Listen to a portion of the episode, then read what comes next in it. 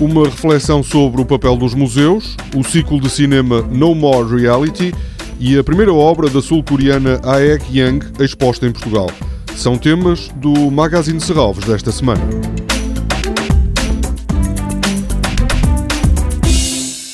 O papel dos museus na atualidade é o tema de uma aula de Claire Bishop esta tarde, a partir das duas e meia, na Galeria do Museu de Serralves. A professora, crítica e historiadora de arte vai analisar as transformações na missão dos museus ao longo das últimas décadas.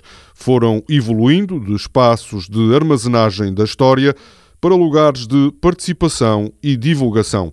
Seguramente têm de responder a novos desafios. Amanhã, Claire Bishop aborda, numa conferência, um dos temas mais presentes na arte contemporânea desde os anos 90, a utilização de exemplos icónicos de arquitetura e design do século XX em esculturas, fotografias e instalações. Claire Bishop é atualmente professora em Nova York, incluiu o Departamento de História da Arte da Universidade de Warwick, no Reino Unido, e foi professora de Teoria Crítica no Royal College of Art em Londres.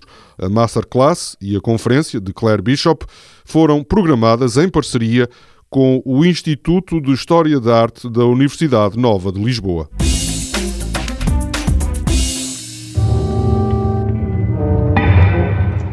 No fim de semana são exibidos no Auditório de Serralvos os últimos dois filmes do ciclo No More Reality.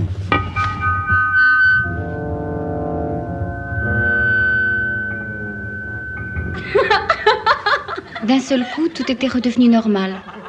Les visages, les objets, les gestes. En apparence, du moins.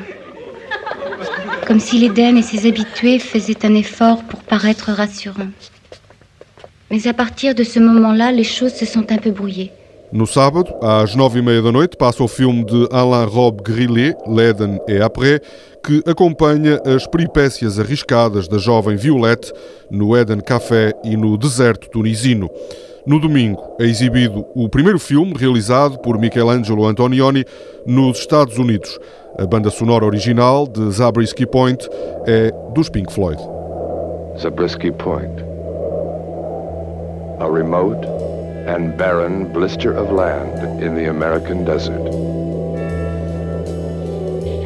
As isolated as the face of the moon.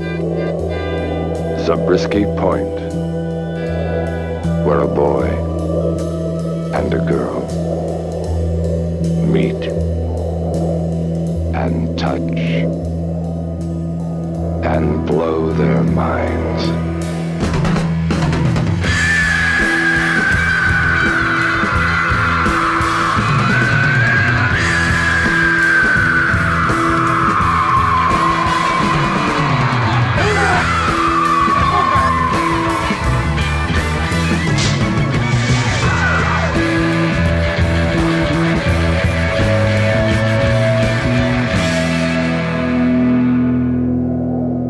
Zabriskie Point passa no domingo, às nove e meia da noite, no Auditório de Serralves.